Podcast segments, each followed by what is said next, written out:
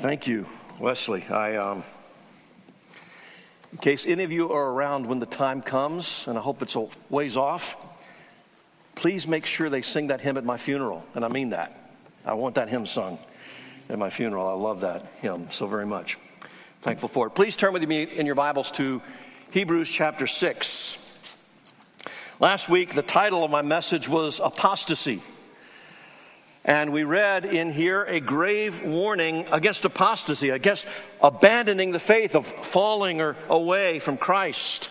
Now, we said a, a, true Christian cannot ultimately lose his salvation. There are those who appear to be sincere Christians, but in reality, they're not. And the fact that they fail to persevere is an indication. Uh, it's a proof that they never really were converted. Now, honestly, this Hebrews 6, 4 to 9 is, is, is, a troubling passage, or 4 to 8. Uh, it, it, it, it can stir up concerns in us. But I would remind you the purpose of the book of Hebrews is to convince us uh, convince the readers of the supremacy of Jesus Christ, that Jesus is better than anything in all the world. And part of the motivation for that message was that the writer was concerned that some of these Hebrew Christians might, uh, might find that the difficulties of Christian life, of following after the Lord, were so great that they were tempted to, to go back to, Jew- to Judaism, tempted to abandon this life we've been given in Christ. And so, over and over, he establishes for us the supremacy of Jesus Christ over, uh, over the prophets, over uh, Moses, over the angels, over the sacrificial system, over all of it, to show that all of it points to the Lord Jesus. And basically, his question over and over is why would anyone abandon the reality for the shadows? Why would anyone go back to those things that are not Christ. Why would anyone go back from him to anything which is much less?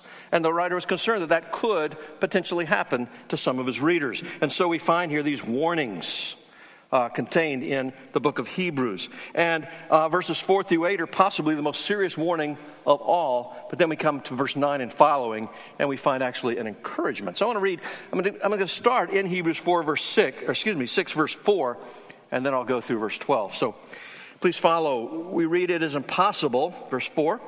It is impossible in the case of those who've once been enlightened, who've tasted the heavenly gift, and have shared in the Holy Spirit, and have uh, tasted the goodness of the Word of God and the powers of the age to come, and then have fallen away to restore them again to repentance, since they're crucifying once again the Son of God to their own harm, and holding him up to contempt for land that is drunk in the rain that often falls on it and produces a crop useful to those for whose sake it's cultivated, receive a blessing from God.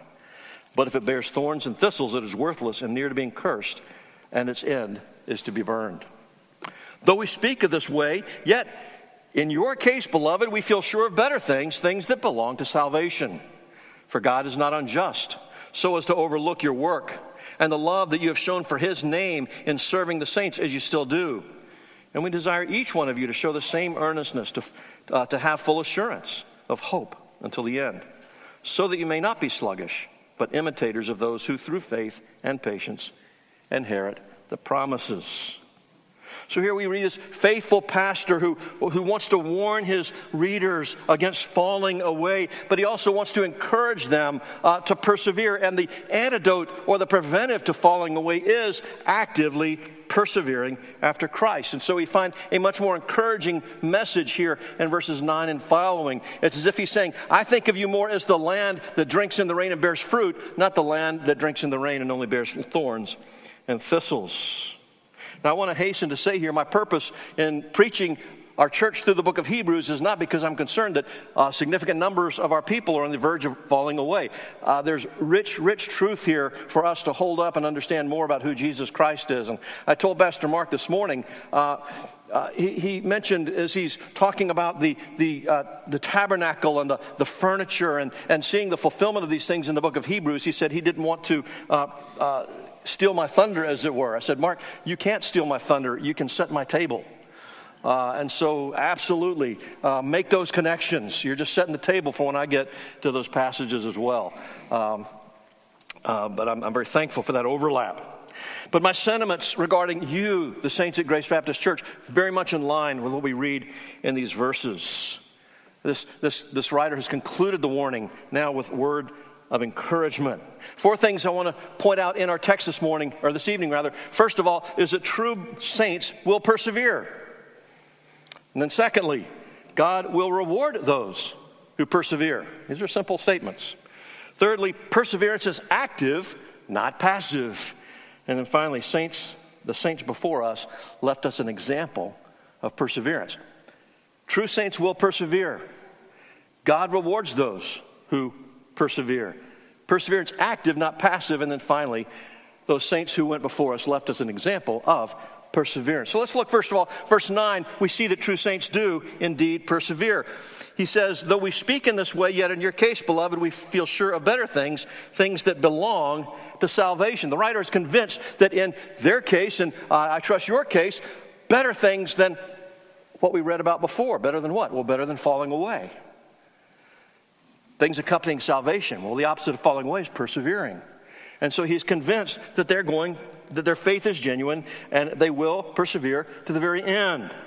Now, perseverance in faith is part of true salvation. In the ESV, it says uh, these things that belong to salvation. That word belong actually means holding fast to salvation. So it's as if our faith is, is, is validated by our holding fast to our salvation. That's why I say I'm convinced that they're going to persevere. That's why he is convinced that they will persevere, because that persevering is integral to true salvation. Now, even though he's expressed concerns, and he'll continue to do so, uh, even though he gives these serious warnings, um, he's not saying the warnings aren't legitimate, that they're not important. It's important as we read this, we understand what he is saying and what he's not saying. Okay? He does not expect them to abandon the faith. He doesn't feel like they're on the precipice getting ready to jump over the edge. That's not what he's saying here. He recognizes uh, that, that one of the means that God employs to keep us persevering is these very kinds of warnings. Uh, in Acts chapter 17, you don't need to turn there. Uh, uh turn there. I, I, do want you to turn there and follow along. Keep your finger in Hebrews. But in Acts 17, I want to show you uh, uh an important ana- uh, analogy to these kind of warnings. Paul is a prisoner. He has appealed to Caesar, and so he is, being, has been taken prisoner and is on the way to Rome to stand trial. And he is about to board a ship, and he tells them, uh, The weather's not right. This, is a dangerous thing to do. We shouldn't sail now. It's not a good time to set sail. Uh, but they didn't listen to him. The, it says the captain listened to the others rather than to Paul, and they set sail. And within a short time, they encountered a very violent storm. And after three days, the ship had been tossed back and forth by the winds and the waves. And pick up in Acts 17, verse 20. I don't know why I put Acts 17. It's not Acts 17. It's Acts 27. Thank you. Somebody here can count. His name's not Jamie. All right, Acts 27. Thank you, Wesley. Uh, verse 20. We read, When neither sun nor stars appeared for many days, and no small tempest lay on us, all hope of our being saved was at last abandoned utterly hopeless situation. Since they had been without food for a long time, Paul stood up among them and said, Men, you should have listened to me and not have set sail from Crete and incurred this injury and loss. Yet now I urge you to take heart, for there will be no loss of life among you, but only of the ship. For this very night there stood before me an angel of God to whom I belong and whom I worship. And he said, Do not be afraid, Paul. You must stand before Caesar. And behold, God has granted you all those who sail with you. So take heart, men, for I have faith in God that will be exactly as I've been told. All right, so Paul tells these pagans, these unbelievers, the God whom I'm serve, the God who is the God over the storm, sent an angel. The angel said, Paul, you're going to get to Rome and you're going to appear before Caesar. And in fact, everybody in the boat, everybody on the ship is also going to survive. So you don't need to fear. But then we come down to verse 30. They are, they've, they've, they've taken soundings. The, the water's getting shallower and shallower. They know they're near shore. They're actually afraid they're going to run into rocks and, and, and the ship is going to break apart. So in verse 30, we read, As the sailors were seeking to escape from the ship, and had lowered the ship's boat, that'd be a lifeboat, into the sea under pretense of laying out anchors from the bow, Paul said to the centurion and the soldiers, Unless these men stay in the ship, you cannot be saved. Then the soldiers cut away the ropes of the ship's boat and let it go. As day was about to dawn, Paul urged them to take some food, saying, Today is the 14th day that you have continued in suspense and without food, taking nothing. Therefore, I urge you to take in some food, for it will give you strength, for not a hair is to perish from the head of any of you. We read later that 276 souls were on board that ship, and every single one survived. Now, wait a minute. You say, first of all, Paul says, we're all going to live. We're all going to make it out alive. and then he says to these soldiers who are trying to escape, if you cut these, if you if you cut and run, you're going to perish. Well, is he contradicting himself? No. Because that warning is what the Lord used to convince those soldiers to get back on the ship where they lived. And that not a hair uh, was, was, was harmed on any of their heads. And so it was God employing these very warnings to fulfill the promise that they would all survive. And in the very same vein, the, the warnings of Hebrews are employed as a means that God uses to keep true saints persevering. And we can't simply say, it doesn't matter what we do. It does matter what we do. But we're not saved by our own faithfulness, by our own efforts. We are saved by the grace of our faithful Heavenly Father. But these warnings that we find in Hebrews are part of the means that God uses to keep us persevering to the very end. Now, I want you to see in verse 10 that God is going to reward those who persevere. Back in Hebrews 6, verse 10. For God is not unjust so as to overlook your work and the love that you have shown for his name in serving the saints, as you still do. One of the reasons that he has his confidence, he says, I'm confident of better things for you, for God is not unjust as to overlook your work, and so forth. We might say that, uh, that, that one of the reasons he was confident was that God is faithful to his promise. God is just. He's not going to overlook their work. He is faithful to the promises that he made. The promise of eternal life, that not one would perish. and that promise includes he will he began a good work in you he'll complete it until the day of christ jesus that good work is manifested in fruit bearing. Every true Christian will persevere because God will preserve his people. Now, I want you to notice something in verse 10. The focus in this verse is on what we do, not on what God has done for us, or in us, or through us. You see that? Look at verse 10 again. God is not so unjust as to overlook your work and the love that you have shown for his name in serving the saints as you still do. The focus is on what we do, on our responsibility. And when he speaks of these good works, these works of service, it's, a, it's a, uh, in the same vein as what we find Paul telling us in Ephesians 2.10 that says we're his workmanship created in Christ Jesus for good works, which God prepared in advance that we should walk in them or that we should do them. In Ephesians 2:10, the focus is on the sovereignty of God, that God prepared these good works in advance for us to do them. But it concludes with the responsibility that we have to do them in order for them to get done in order for it to matter. Paul says in 1 Thessalonians 1, verse 3, uh, that in his prayers, he says, I'm remembering before our God and Father your work of faith and labor of love and steadfastness of hope in our Lord Jesus Christ. Paul is remembering those things that these saints had done for the sake of the kingdom. And Paul is not the only one taking notice. He says, uh, here, Hebrews tells us that God notices. He is not unjust as to overlook your labor, your faithfulness, your work, your service, which you have given. Now, I want you to notice the, name, the motivation for this service that we find here. It's a love for the name of Christ. God is not so unjust as to overlook your work and the love you have shown for his name in serving the saints, as you still do. The love you have for his name in serving the saints. It is the love for the name of Christ, the character of Jesus, all he is, who he is, and what he has done for us. As we, as we, uh, as we look out of the heavens and we say, Oh Lord, our Lord, how majestic is your name in all the earth, that, that heart that moves toward the Lord should then move toward wanting to serve those whom he loves. So, serving the saints is a clear manifestation of love for the name of Christ. Tom Schreiner said one of the key indications that one belongs to God is a genuine love for his name and his glory. And the fruit of love for his name and his glory is we serve the saints. And in fact, uh, Jesus told us that not even a cup of cold water given because you're his disciple will be overlooked, that God will reward even that small gift for his purposes, for his name's sake.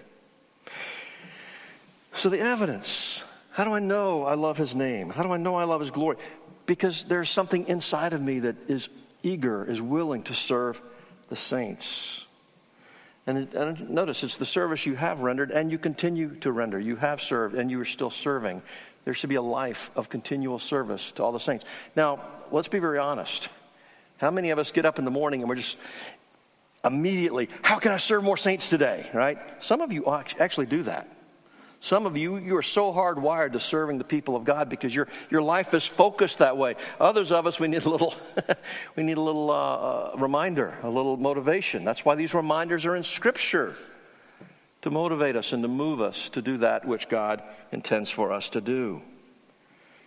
But I want you to notice that to say, I love God, and then not be willing to serve his people is a contradiction. There's something wrong there.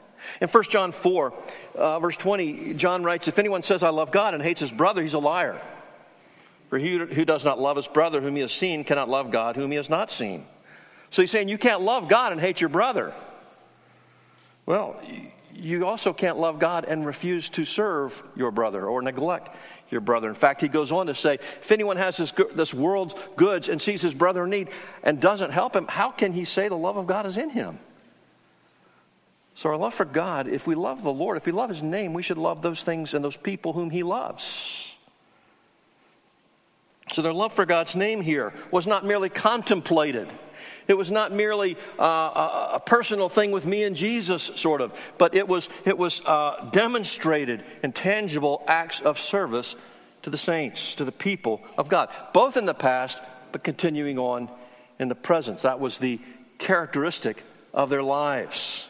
Now, he's not talking here about salvation by works. God is going to reward you based on what you do as if we're saved by works. James chapter 2, James discusses the uselessness of claiming to have faith that doesn't result in tangible obedience, tangible works. Uh, he says in James chapter 2, verse 18, Show me your faith apart from your works, and I'll show you my faith by my works. Uh, the, the way that uh, many theologians have, have, have explained it is we're not saved by faith combined with works, but we are saved by faith that works. And in fact, James goes on to say that faith without works is dead. Dead faith saves no one. We're not saved by faith that does not result in works. That's just a contemplated uh, faith. That's an agreement with certain facts, but it's not a true trust in the Lord Jesus Christ. It's not evidence of a transformed life. If He has transformed our lives, if He's given us real faith, it's going to bring forth fruit, tangible obedience, tangible works. In John chapter 15, Jesus tells us that He's the vine, we're the branches, and we're to abide in Him. And when we abide in Him, we'll bring forth much fruit. And He goes on to say, a branch cannot bear fruit unless it abides in the vine. And the way we prove to be His disciples is we bear much fruit. But apart from Him, we can do nothing. Now, think about this for a minute. Jesus tells us in this context that those who do not abide in Him, who do not bear fruit. They're like a dead branch. That's, they're, they're, they're bundled up and they're thrown in the fire. Uh, now, the illustration, every illustration, you can, you, can, you can make an illustration say more than it was ever intended to say. And we could take that illustration saying, no, wait a minute, you got this dead branch that's cut off and thrown in the fire because it's not bearing fruit anymore. But apparently, it had to be alive because it was connected to the vine at some point. Therefore, a real Christian could lose his salvation. That's not what Jesus is teaching here. He's simply saying, by way of illustration, you abide in me. What happens when a branch abides in the vine? Bears fruit. A, ba- a branch that fails to abide in the vine bears no fruit, it's burned up. He's not teaching that a real Christian can lose his salvation. He's teaching that if we don't abide in Christ, we're not going to bear fruit, and that's evidence that we're not in Him to begin with. Just like the thorny soil and the rocky soil, the seed springs up, but there's no root, there's no life, and there's no fruit as a result. But He says here, God is faithful.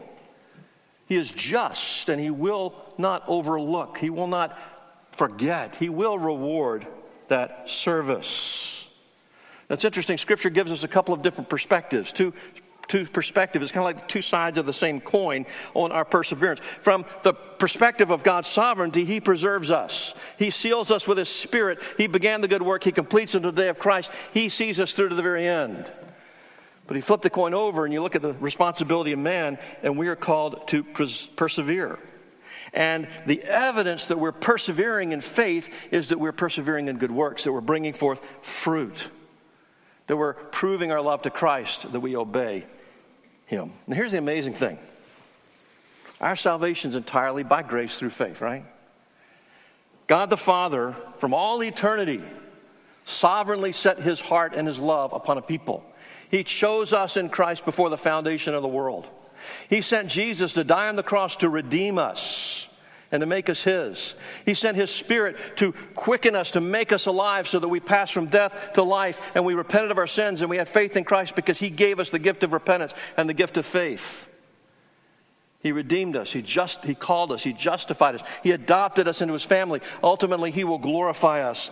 It's all God's free gift paid for by the sacrifice of the Lord Jesus Christ. And when that happens, He secures that we will persevere.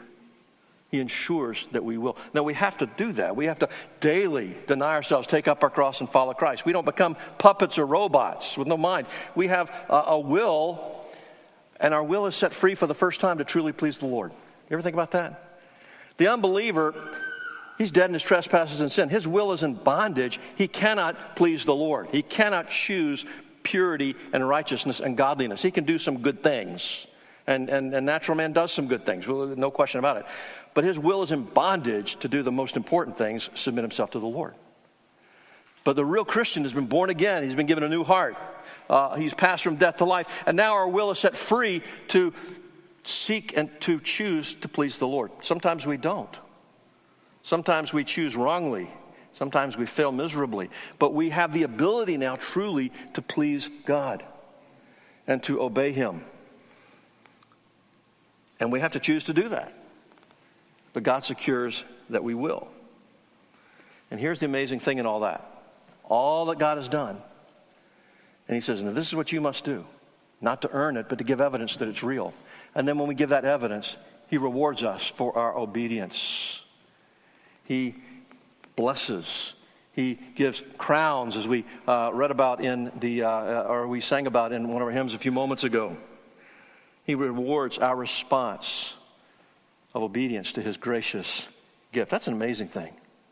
Now, some of you may find at times that you serve, uh, but you can get discouraged because nobody else seems to know, nobody else seems to care, nobody else seems to think what you're doing matters. But let me assure you whether anybody else knows or not, God knows. Whether anybody else remembers or not, God will never forget. Whether anyone else appreciates what you do for Christ or not, He says, or He will say, Well done, good and faithful servant. And so we're to do all that we do as unto Him, with our eye on Him, recognizing He is the one we serve and he is the one who ultimately will reward. And the language used in verse, uh, verse uh, uh, 10 is, is really strong. God is not unjust so as to overlook your service, your love for his name. For God to do that, to overlook that, would, would deny his holy justice and character. He will faithfully do what he said he will do, he will reward our obedience. Now, have you ever heard the, the term an exercise in futility. You know what that, word, that means? You're, you're, you're, spinning your wheels. You're, you're, doing, you're, you're, engaging in some, uh, some, uh, some project, some process, and it, you just keep hitting a brick wall. I'm using all these idioms. Uh, that that, that you, it just, it's just not working. And you're tempted at some point to say, What is the use? Now, let me tell you, as believers in Jesus Christ, there are times when it seems like no matter how hard we try, our obedience seems to accomplish little or nothing. And we're tempted to say, What is the use? Think of Abraham. God said, You're going to bear a son, or your wife Sarah is going to bear a son. And through that son, I'm going to make you the father of many nations. And through you, the entire world will be blessed. 20 years later, no child. 21 years later, 22 years later. 20, and how many times were Abraham and Sarah simply scratching their heads going, This seems to be an exercise in futility? We, what's the use in believing that God is going to fulfill that promise? He did fulfill that promise, didn't he? He absolutely did. And we'll see more about that next week. Have you ever invested your life in someone else? You really poured yourself into that person. You've loved them, you've mentored them, you've discipled them, you've cared for them, you've, you've maybe helped them get out of some trouble, whatever. And it really seems like it's a fruitful relationship, and then something happens and you don't even know what it was. Or maybe you do, maybe you made some big mistake. And suddenly everything has changed. And they turn their back on you. They maybe even leave your life altogether. And you find yourself going, Was it all for nothing? What's the use? Isn't that discouraging? You go back here and it says, God is not unjust as to overlook your love for his name and the service you have rendered for the saints and you're still rendering. And even if earthly fruit, earthly results may not be what you'd hope for, that's not our primary uh, concern. Our primary concern is our Father in heaven who says, Well done, good and faithful servant. Adoniram Judson spent seven long years preaching the gospel in Burma, dealing with sorrow and hardship upon sorrow and hardship and persecution and opposition, seven years before he saw a single person come to faith in Jesus Christ. How many times was he tempted to say, What's the use? Now we know over time the Lord used Judson to bring about massive numbers of people coming to Christ and a vibrant church for quite some time in the land of Burma. God is not unjust as to overlook our labors in Him. I love 1 Corinthians 15 58. He says, Be steadfast, immovable, always abounding in the work of the Lord. Why? Because you know that your labor is not in vain in the Lord. Live with that confidence. Nothing done in His name is ever overlooked, nothing done in His name ever goes unrewarded. Now, those of you who are members at Grace Baptist Church, you know that uh, we, we signed this document. It's an application for membership, and we make commitments to do certain things, to look out for the purity and the prosperity of the church and so forth. But one it says, and to engage in some definite Christian work. Let me ask you, what is your definite Christian work? Are you committed on a regular basis to serving the Lord, serving His saints? To serving in some way that is definite, that is tangible. It doesn't necessarily have to be in the context of the local church. We have a, a couple here who uh, they're uh, committed every week to go to the prisons and, and, and the jails and, and to preach the gospel and to mentor and disciple people in jail. That's not happening in here, but it's a definite Christian work. And uh, it's, it's, it's uh, Brett and Sandra Braidman, by the way, and if that interests you, they could use some help, right? Uh, so if you're interested in, in, in ministering in the context of jails, see the Braidmans. They've been doing it for many decades. They moved to Greenville, but they've been 35, 40 years uh, engaged in this kind of ministry in California. Definite Christian work. Maybe it's watching the nursery. Maybe it's running the audiovisual up there that nobody sees. Maybe it's uh, uh, any number of ways that Christ receives service, that his people are served. Maybe it's in front of people, maybe it's behind the scenes. Uh, but what is the definite Christian work that God has for you? It's going to look different for each of us. But I believe every single one of us ought to be engaged in serving the Lord. You know, uh, one thing I've noticed in and I, I, don't if you're in the younger generation of adults young adults please don't take this as a slam but i've noticed there are a lot of young adults who don't have this intentional ministry mindset that some of us grew up with so if you're my age, you, you, you, probably remember that term, a ministry mindset. And, and, and we were challenged to order our lives around personal ministry. And we saw the benefits of doing that from early in our Christian lives. And it set the trajectory of our lives. I've heard young people say, Well, I'm young right now, and I, I don't want to make a lot of commitments because I, I, have got uh, things I want to do. How many of those things that you want to do that keep you from serving Christ will get you a well done, good, and faithful servant on the final day? How many of us would say, I wish I had done more of those things? Or I wish I had served my Savior, that I had more crowns to cast at his feet? God has prepared good works that each of us ought to do them. We've got to do them. And we shouldn't be afraid to make commitments to serve the Lord. What happens when there are those who are part of God's church but are not really embracing this ministry mindset? You have a small number of people doing the large majority of the work, and they get tired, they get worn out, uh, and that should never happen.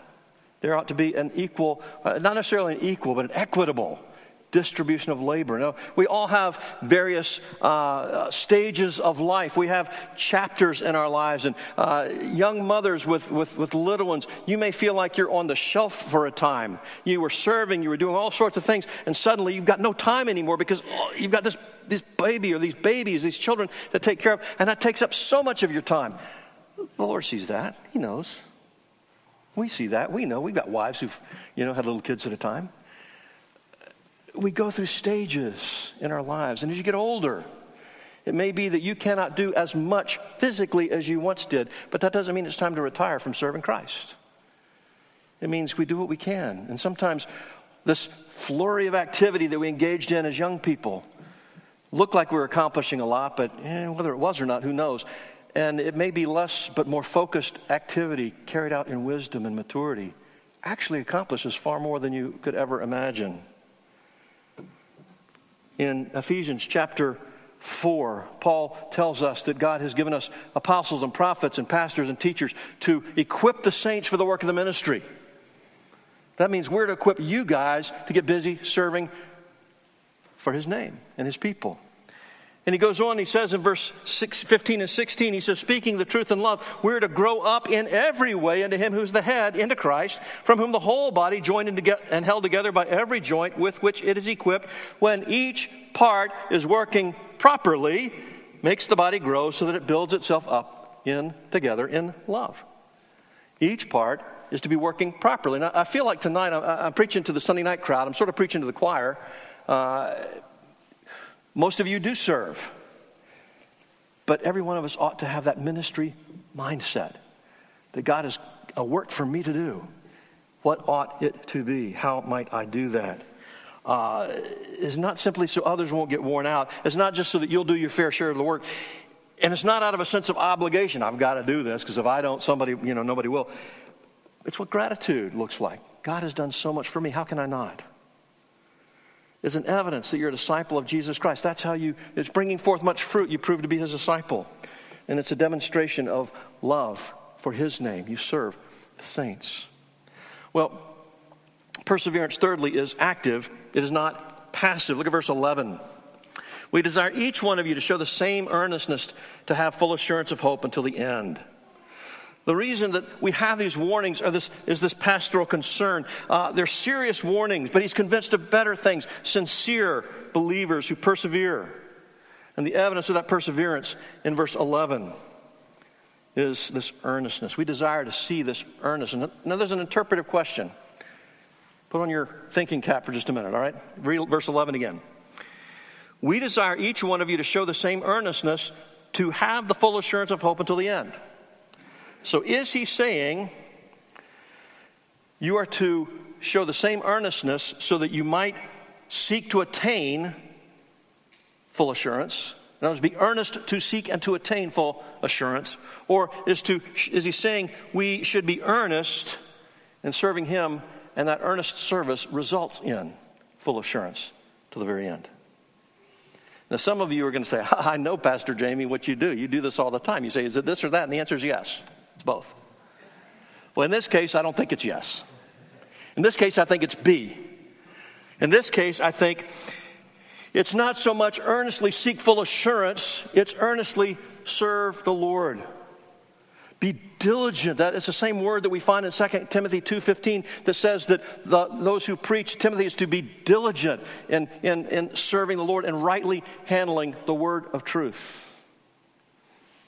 And so we should be diligent in serving the Lord. And as we do that, as our focus is on serving Christ and we bring forth fruit, there's this byproduct of assurance. It's not that you're seeking it, it just sort of falls on you in a sense. It's kind of like people who seek happiness. I just want to be happy. And so they make decisions based on what they think is going to make them happy. And they're always pursuing happiness. And what you find in many cases is their focus is on all the places where they're not happy. And the more they seek it, the less they seem to find it. But if we get busy doing what God would have us do, we find that happiness is a byproduct many times. And so, this full assurance is not the goal, it's the fruit, it's the byproduct of serving our Lord faithfully. Rather than doing the things that, uh, for the purpose of getting assurance, do those things that, that, that, that please the Lord. And a fruit of that will be this wonderful blessing called the full assurance of hope. And that's one of the rewards of faithful service. God is not going to overlook. One of the rewards as we serve Him is a sense of that assurance, that confidence before the Lord. Now, we talked last week about three types of assurance of salvation. I want to remind you of those briefly. There's propositional assurance, where you believe the promises of God. Whoever believes in me will not perish but have eternal life. I believe these objective promises are true. Therefore, I have a basis on which to say, I believe this, promise applies to me, therefore I have a reason for assurance. That's propositional assurance. The second one is immediate assurance. That's where the Spirit bears witness with our spirit that we're sons of God. Romans 8 speaks about that very directly. There's this, this the first one is objective. The second one's more subjective. I, I, I sense the Spirit confirming in my own heart the reality of Christ in me. Now, that's what we all want. We want to dwell with this, this constant sense of the Spirit just assuring us and affirming us all the time. And sometimes we have it, and sometimes we don't. I find for me it's more powerful in moments of trial and struggle. It's interesting in Romans 8, it says, by the, the Spirit bears witness that, we're, that we are uh, children of God. The Spirit by whom we cry, cry of distress, literally, Abba, Father. Sometimes it's in those squeezing, distressing moments that we have the greatest sense of the presence of God in our lives. But the third type of assurance is mediate assurance. That's the fruit of grace, the fruit of faith in your life, where you see those evidence of God at work. And that's the focus of this verse 11. You show this earnestness, this, this diligence to bring forth fruit, and the result of that is greater assurance, greater uh, sense of the presence and the reality of God in your life. Your confidence in Him grows. It's not that you're taking credit for what God is accomplishing in your life or through you. Rather, you're humbled and encouraged that God is at work, and you see that, and that gives a greater sense of assurance that He would work even through you. This word earnest, it's a sincerity of heart, but it's also a diligence of effort. We demonstrate earnestness. He says, I want you to show the same earnestness. We demonstrate it by what we do. We, uh, that's why I said that, that perseverance is active, it's not passive. It's not, uh, it's not just sitting back and contemplating faithfulness to Christ, it's being busy serving Him. And it's not going through the motions, it's a sincerity, there's an earnestness of heart that we love His name, and from love for His name, we serve the saints. There's this diligent, active, fruit bearing love and this active perseverance. It, it, it, needs to result in visible and observable good works. We should be making progress. We should not be regressing or, or merely treading water. Uh, if you're a young person, again, don't say, I've got plenty of time to start serving the Lord. The patterns you establish now are probably will set the trajectory for your life. And so, what earnestness are you showing now in serving the Lord. And you might say, well, I, am I'm not, maybe I'm not a Christian. Well, if you're a Christian and you're hearing the word and you respond to the word, that's an evidence of God's work in you. That's why the word is preached. And maybe if the Lord uses his word to convict you and to challenge you and say, I need to get serious about this, that's a powerful evidence of the work of Christ at work in you. But if you order your life around your own comfort and your own convenience, then that's probably how you're going to remain the rest of your life. But if you order your life around uh, serving Christ, serving His people, it becomes natural, it becomes instinctual. You don't hear of a need and go, Why do I have to do this? You say, Why not me? And it, it, it's, it's natural and it's normal to step forward and say, This is something I believe God would have me to do. And when you live that kind of life, that kind of willingness, that kind of earnestness, one of the results is that full assurance. If you're saying, why should I have to do it? Don't, don't be surprised if you wrestle with assurance of salvation. it, it shouldn't surprise you at all because you're not living for the kingdom. But if your heart is engaged in kingdom adventures, kingdom ambitions, kingdom uh, uh, uh, vision, aspirations. Along with that goes a, a certain kingdom confidence. I want you to notice these last three words of verse 11 until the end. We want to have full assurance of hope till the end. We need to show the same earnestness until the end, which means we don't let up. And again, you may be getting older. You may not be able to do some of the things you were able to do younger in life, but there is still much you can do. Let me urge you those of you whose hair is gray and whose bodies are not nearly as strong as they used to be. There's much you can still do for the sake of the kingdom. And I remember my mother uh, lying in a bed in a nursing home saying, Why does God not go ahead and take me home? What can I do? And I said, Mom, you can pray. You can pray for us. You can pray for the people who are here. You can, uh, if you can do nothing else, you can pray. And my mother had a vibrant prayer ministry uh, in her nursing home, uh, especially to the people who took care of her. And there were many times I would go in the room and she's in there praying for one of these uh, certified nursing assistants or one of the nurses who is uh, ministering to her, but she's praying for them. And they would come in, Miss Maggie, pray for me about such and such. We can make an impact until the day we go home to glory if our hearts are determined to do so to the very end.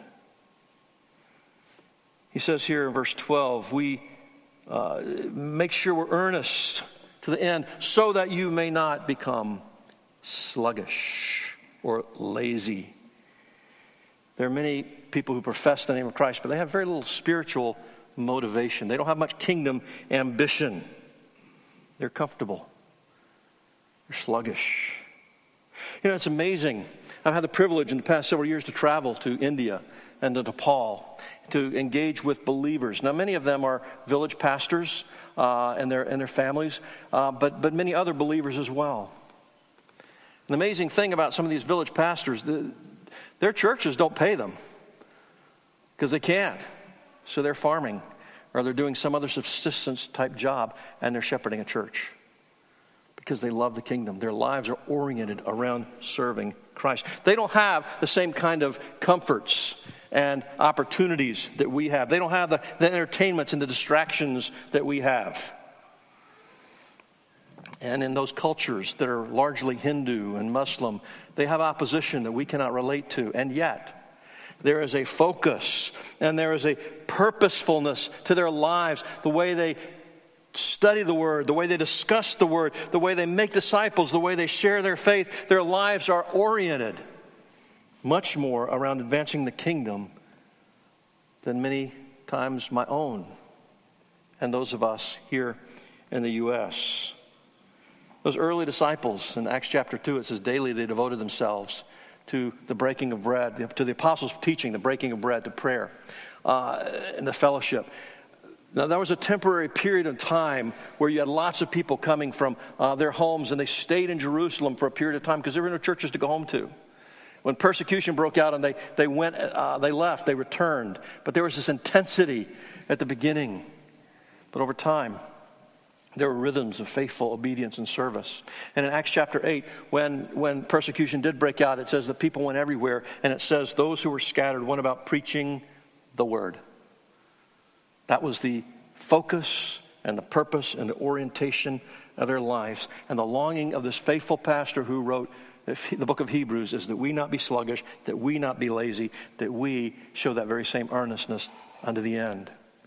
And then finally, just, just briefly, the saints who went before us, as Wesley talked about in that hymn, they, they left us an example of perseverance. Verse 12 we should be imitators of those who, through faith, faith and patience, inherit the promises in the weeks, I really months to come, we'll come to chapter 11, which has often been called the Hall of Faith. And we find the, the accounts of those faithful servants of Christ who persevered to the very end. Men like Abel and Enoch and Abraham and Noah and Sarah, not just men, women too. Sarah and Isaac and Jacob and Joseph, Moses, Rahab the prostitute, Gideon, Barak, Samson, Samson, Jephthah, David, Samuel, and the prophets. And we read of their faith and their faithfulness. And we come to chapter 12, verse 1, and it says, Having been surrounded by such a great cloud of witnesses, let us run with endurance the race marked out for us. Now, those witnesses are not standing there witnessing what you're doing. They're not watching you. They're testifying of the faithfulness of God. It's Abraham and Noah and Jacob and David and all the others testifying to you that God is faithful to his promises and he will see you through to the end. Knowing that, Run with endurance the race God has marked out for you. And as we'll see next week, we'll look at more in depth. They persevered in their faith. And they persevered because God graciously preserved them. That's, there's tremendous benefit in studying the lives of the Old Testament saints and New Testament saints, by the way, and, and, and uh, great Christians like Martin Luther that we, we heard of earlier. Now, there are those who, by conviction, they start with a text and they make a beeline to Jesus. They say, We don't want to simply look at David and say, David was brave, you and I ought to be brave too. And we just simply draw these moral lessons from, from, from these Old Testament characters. We need to see how does David show us more about Jesus? How does David represent Christ? How does Abraham represent Christ? I, you know, there's truth to that. But how does David show me how to live for Christ? How does Abraham show me how to live for Christ? I am called to be an imitator of their faith. I got to know what their faith looked like. So, those who tell you we should never preach or teach character studies, but we ought to be preaching Jesus as we talk about these people's lives. What we want to preach is what Jesus did in their lives and through their lives so that we can learn to imitate their faith. 1 Corinthians 10, Paul talks about uh, the failure of the children of Israel in the wilderness, all the benefits they had, and how they utterly failed. And he says, These things were written to us for our, uh, as, as examples, they were written down as examples for us. The example is, don't make the same mistakes they made. Well, here we're told we are to imitate the faith and the patience of men like Abraham and Noah and so forth. That's for next week, Lord willing. But I want to ask you a question it says we're to be imitators of those who, through faith and patience, inherit the promises. Who's the object of their faith? And who's the object of their patience? We'll talk about that, Lord willing, next week. You know, some of you are sitting there going, Pastor Jamie, that all sounds fine and good, but you got a full time job as a Christian. I got to punch a clock every week and do something else. You know, when I was about 47 years old, I resigned from pastoral ministry. And I was out of ministry for eight years. And I did things like project management for Hatfield Builders, where Pastor Mark uh, was the owner of that company. Taught school for a year. I drove an armored truck. And for three years, I inspected cars at the BMW plant. And that last year, I was working at BMW. I was working four 10 hour shifts. They were 10 hours of work, but they started at 8 o'clock at night. They went through 6.30 in the morning. Let me say it again 8 o'clock at night through 6.30 in the morning. And that last year, I was an elder of this church. And from January, or really late December, until the following October, when I resigned from BMW and came to work full time here, I was working those, those hours and preaching every Sunday. Writing new sermons and preaching every Sunday. Now, the reorientation of my life to make that happen was dramatic. It was hard. I would absolutely do it all over again if that's what the Lord called me to do. No question about it. Pastor Mark owned a general contracting company. At some point in there, uh, he became a deacon and served faithfully as a deacon in this church while he's owning and running and operating this, this company. And then he, he comes, becomes convicted that he really ought to be pursuing the ministry. And so he enrolls in Gordon Conwell Theological Seminary that has a, a program in Charlotte, North Carolina. He drives there every other weekend, what, five years or six? Six years. Every other weekend, driving there to prepare while he's running and operating this company. And he becomes an elder in that time, and he's doing all those things. It can be done. I'm telling you this not to say you be imitators of Jamie and, and, Mark's faith. Not at all. That's not my purpose. My purpose is to tell you you've got two pastors who understand what it's like to be out there in the work world and still try to serve Jesus.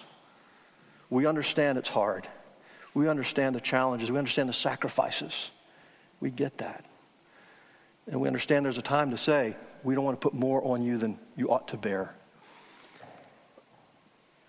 But we also understand God can use us in ways we might never have imagined if we're really willing to make ourselves, put ourselves at His disposal and to show that earnestness, that earnestness that flows out of a love for His name and a love for His saints. May God give us grace to do that very thing to the very end.